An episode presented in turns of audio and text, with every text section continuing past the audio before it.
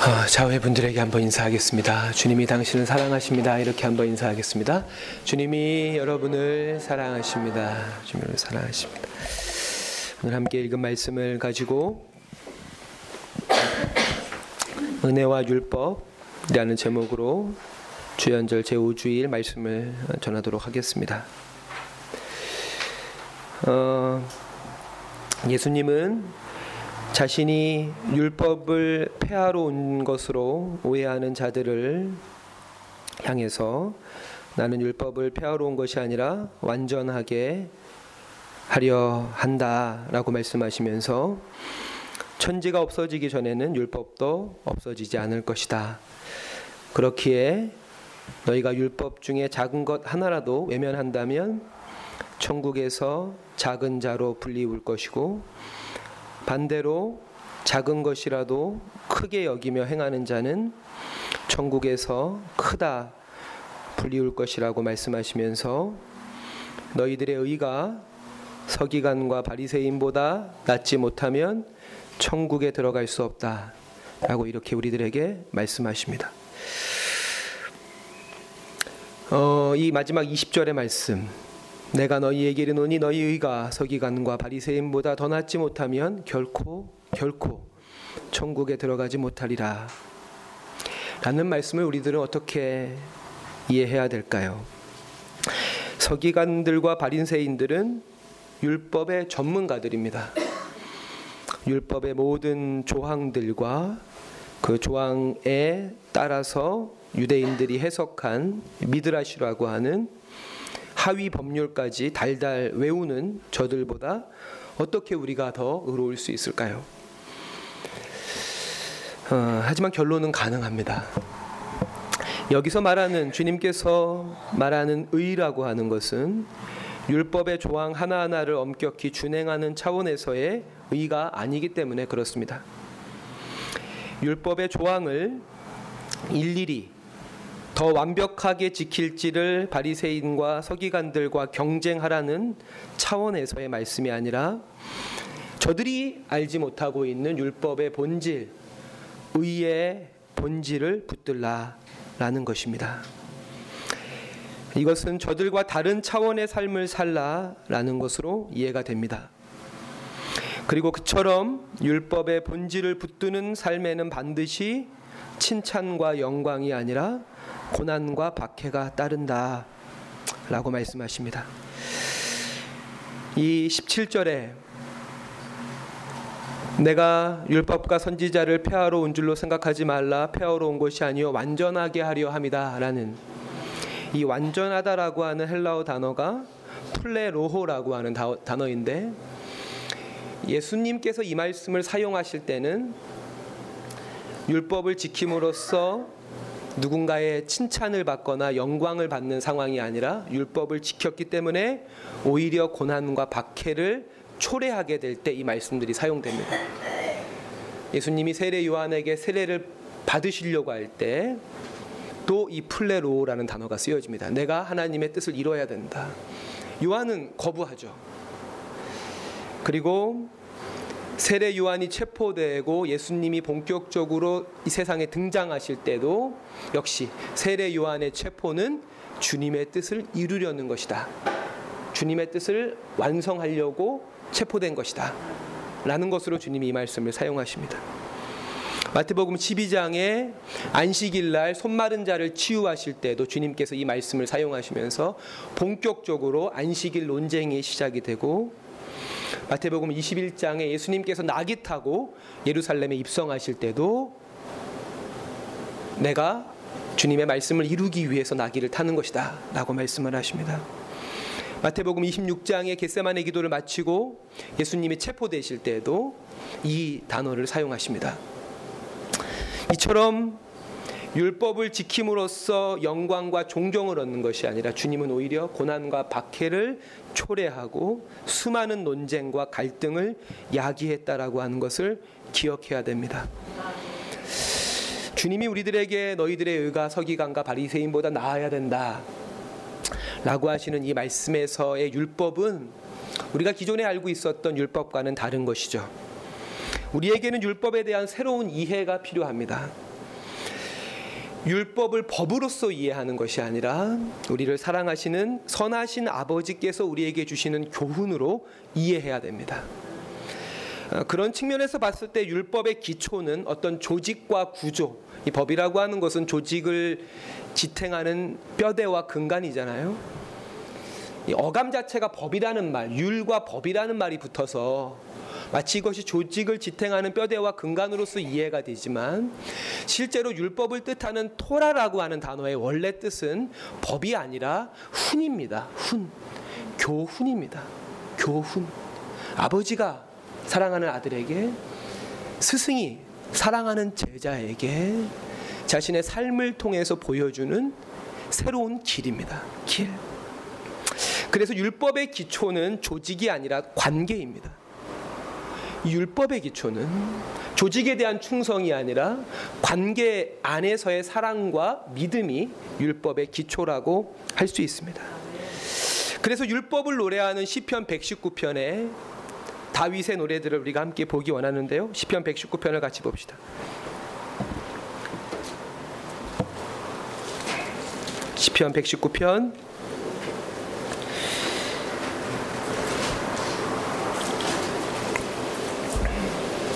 97절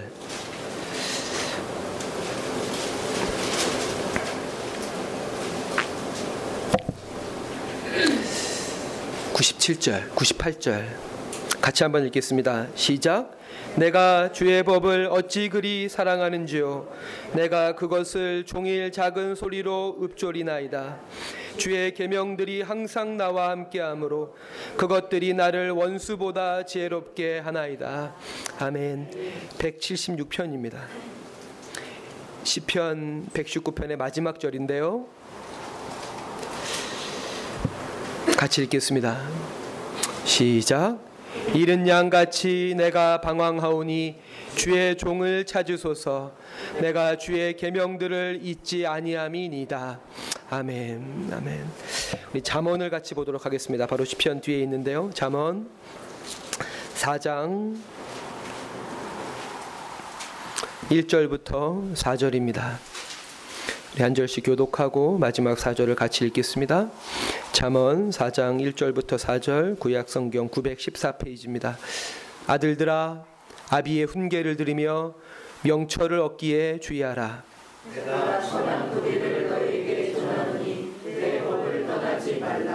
나도 내 아버지에게 아들이었으며 내 어머니 보기에 유약한 외아들이었노라. 아버지가 내게 가르쳐 이르기를 내 말을 내 마음에 두라. 내 명령을 지키라. 그리하면 살리라. 아멘. 그렇습니다. 이것이 주님이 이해하신 율법이었습니다. 율법의 기초는 관계입니다.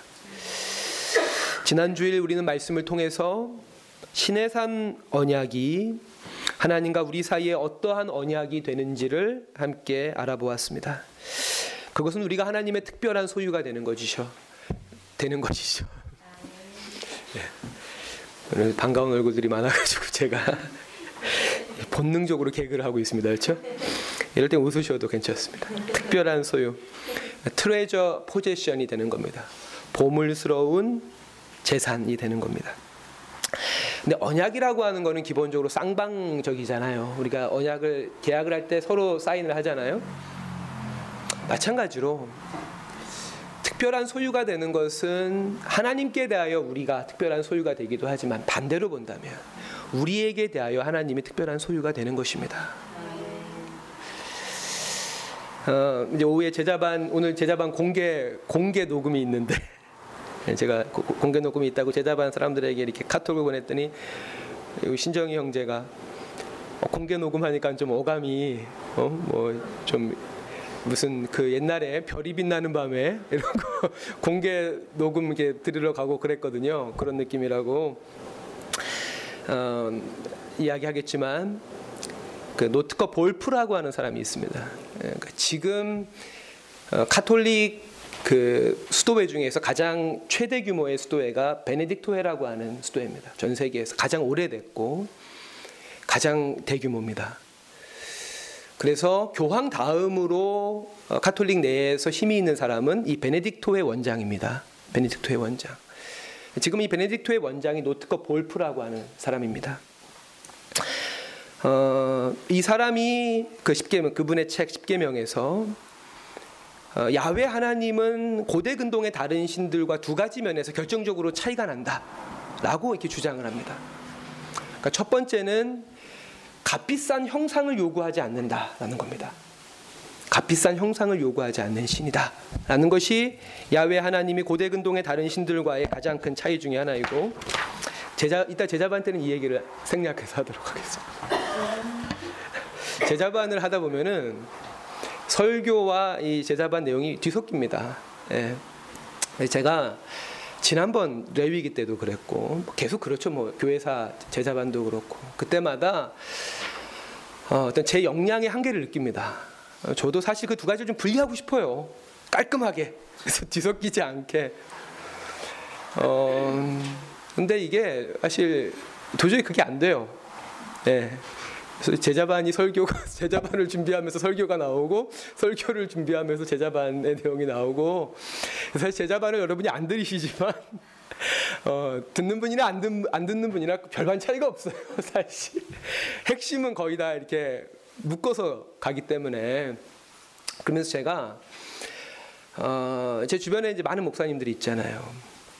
그래서 이제 보면은 뭐 대단하거든요 뭐 주중에 뭐 교리 교육, 제자 훈련, 그리고 뭐 성경 공부, 신구야, 그리고 설교도 새벽 예배, 수요 예배, 금요 철야, 주일 예배 너댓 개씩 하고 아 그래서 저의 진짜 그 그분들의 그 그 능력 앞에서는 굉장히 초라해져요.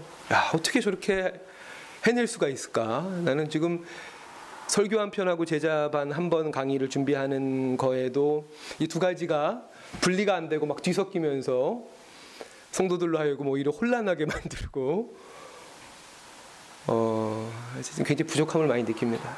네. 이제 값비싼 형상을 요구하지 않는 하나님이다라고 하는 것이죠. 또 하나는 질투하는 하나님이라는 거예요. 질투하는 하나님. 그래서 이 노트커 볼포는 질투하는 하나님을 어떻게 번역하냐면 까다로운 하나님으로 번역을 합니다. 까다로운 하나님. 하나님에게는 적당히가 없다. 외적인 경배와 입술의 존경을으로 결코 만족하지 않으신다. 이것을 첫 번째 값비싼 형상을 요구하지 않는 것과 연결지어서 노트커 볼프는 아주 재미난 비유를 하는데 하나님은 마치 결혼 기념일 날에 남편이 주는 명품 백과 다이아몬드 반지에 만족하는 아내와 같지 않다. 그렇기에 하나님을 섬기는 일은 값비싼 형상이나 뭐 다이아 반지를 바칠 필요가 없으니까요. 큰 축복이면서도 동시에 내적인 진실한 사랑과 믿음을 요구하기 때문에 버거운 짐이다. 놀라운 축복이지만 동시에 버거운 짐이다. 를 이야기합니다. 어, 키에르 케고르라고 하는 19세기에 어, 철학자가 있죠. 그분이 하나님을 믿는 자에게 자유가 따른다라고 이야기하지만 그 자유에는 반드시 불안이 따른다는 거예요. 세상의 기초를 허물었기 때문에. 그래서 그리스도인의 삶이라고 하는 것은 자유 속에서의 불안을 단련하는 것이다. 라고 이야기합니다. 예수님도 우리들에게 수고하고 무거운 짐진 자들아 내게로 오라 내가 너희를 쉬게 하리라. 그러면서 하신 말씀이 내 멍에는 쉽고 가볍다. 그러니까 멍해라는 거예요. 분명히 주님을 따르는 게 주님을 따르는 것이 멍해다. 멍해긴 멍해인데 쉽고 가볍다. 축복이지만 버거운. 왜냐 우리는 굉장히 물질적이잖아요. 저만 해도 라나 사모님을 달래는 마지막 카드가 용돈이거든요. 용돈. 물론 진심이 담긴 용돈이어야죠. 당연히. 왜냐하면 저에겐 용돈을 주는 게 헌신이에요. 목회자가 무슨 돈이 있겠어요. 저에게 용돈을 내미는 거는 정말 엄청난 헌신이거든요. 우리는 어떤 갈등이나 문제가 생겼을 때 그것을 하나님이 요구하는 방식으로 해결하는 것에 대해서 굉장히 어색해요. 어색해요. 사랑하는 성도 여러분, 우리가 하나님에게 보배이듯이 하나님도 우리에게 보배가 돼야 됩니다. 오늘 제가 굉장히 어려워하는 찬양이에요. 어렵죠? 보면은 뭐 기쁨 노래하는데 노래는 굉장히 슬프잖아요. 막 기, 기쁨 뭐 기쁨 없어라 하는데 노래는 완전히 거의 장송곡이에요. 이 찬양 가사에 주는 나의 보배 라는 가사가 있거든요. 그걸로 시작해서 그걸로 끝나요. 1절의 시작이 주는 나의 보배, 3절의 마지막이 주는 보배라는 가사로 끝이 납니다. 유진 피터슨의 메시지 성경을 보면 팔복의 두 번째 복을 이렇게 해석을 합니다. 팔복의 두 번째 복은 원래 이것이죠. 애통하는 자는 복이 있나니 그들이 위로를 받을 것이며입니다. 이거를 유진 피터슨은 어떻게 각색을 하냐면 가장 소중한 것을 잃었다고 느끼는 너희여 복이 있다. 그때야 너희는 가장 소중한 분의 품에 안길 수 있다. 라고 이야기합니다. 마이클 윌킨스의 마태복음 주석을 봐도 예수님이 이야기하시는 이 애통이라고 하는 것은 소중한 것을 상실한 자가 느끼는 감정이라고 말하면서 다른 말로 하면 여기서 약속해 주시고 주시고 있는 위로는 하나님을 가장 소중한 것으로 여기는 자에게 베푸시는 은총입니다. 그렇습니다. 율법과 의의 기초는 어떤 외적인 행위가 아닙니다. 하나님과 나와의 관계입니다. 사랑하는 성도 여러분. 하나님과의 관계에 집중하십시오. 거기에 힘을 쏟으십시오. 그것이 신앙생활의 본질이고 의의 핵심입니다. 주님이 말씀하시는 서기관과 바리새인보다 더 나은 의라고 하는 것이 바로 이것입니다. 오늘 마태복음 5장 20절 말씀에서 이 말씀이 나오는데요. 이 말씀은 앞에 있는 팔복의 말씀과 빛과 소금의 말씀들을 다 소급해서 계속 그 그, 그 맥락에서 이어지는 말씀입니다. 그 차원에서 의라고 하는 것을 새롭게 한번 정의해 보자면 예수님이 말씀하시는 의라고 하는 것은 심령의 가난함, 즉 우리가 영적으로 파산된 상태라고 하는 것을 인정하면서 하나님 앞에 애통하며 이웃에게 대하여 온유한 자에게 주시는 하나님의 선물입니다.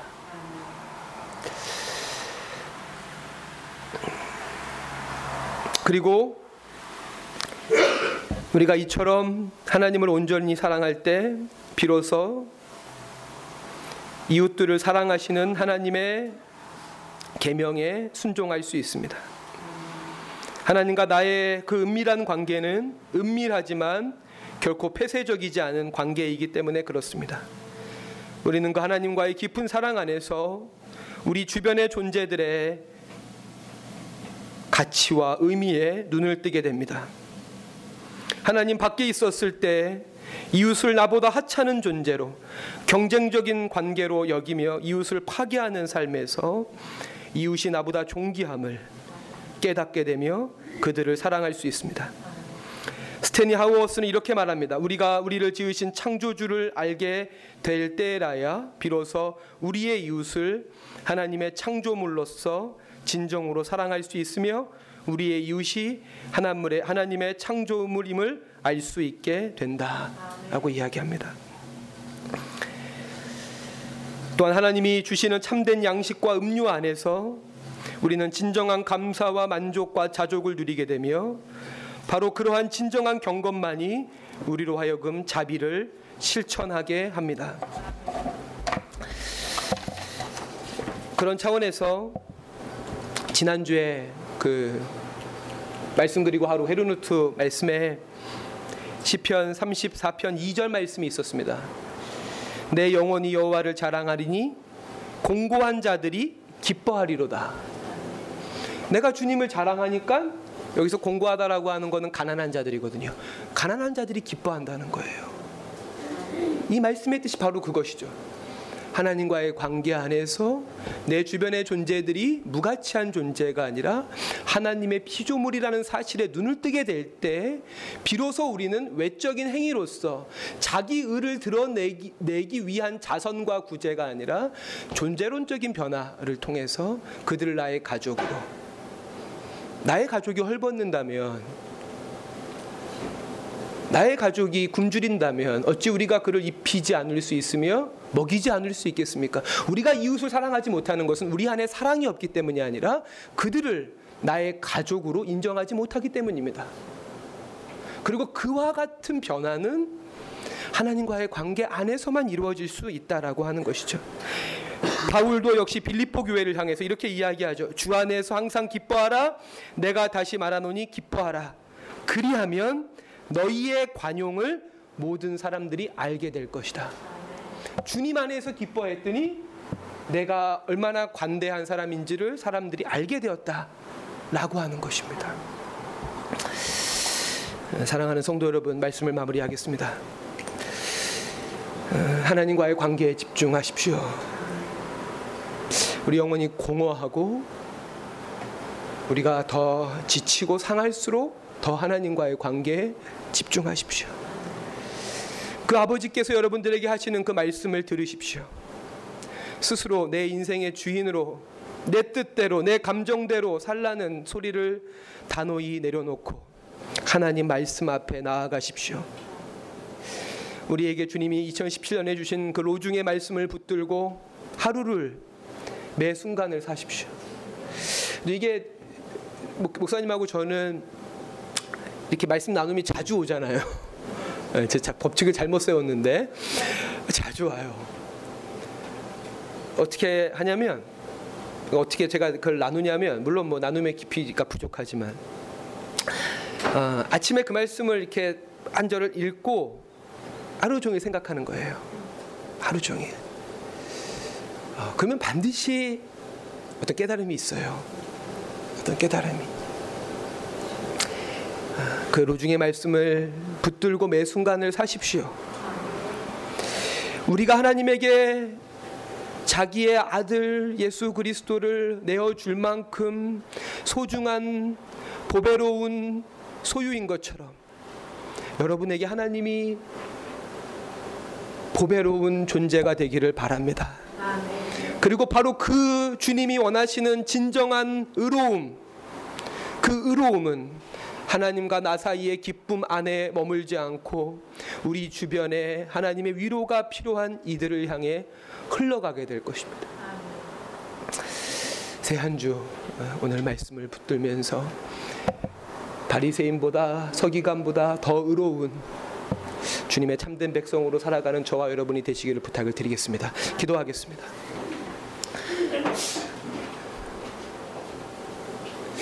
사랑과 자비의 하나님 주님은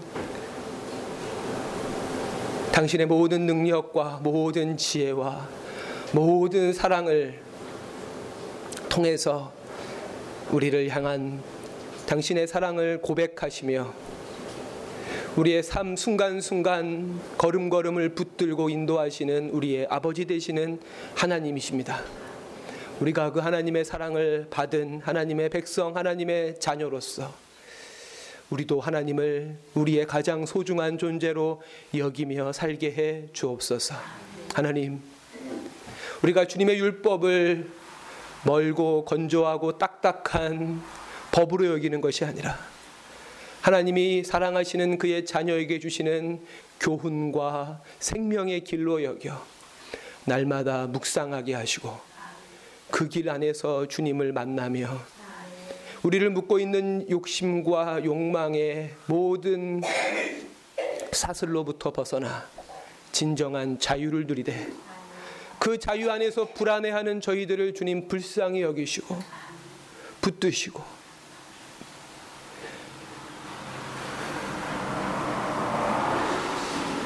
하나님 주시는 기쁨을 이웃과 함께 나누어 갈 수 있는 저희들 모두가 될 수 있도록 주님 함께 해 주옵소서. 감사드리며 예수님의 이름으로 기도합니다. 아멘.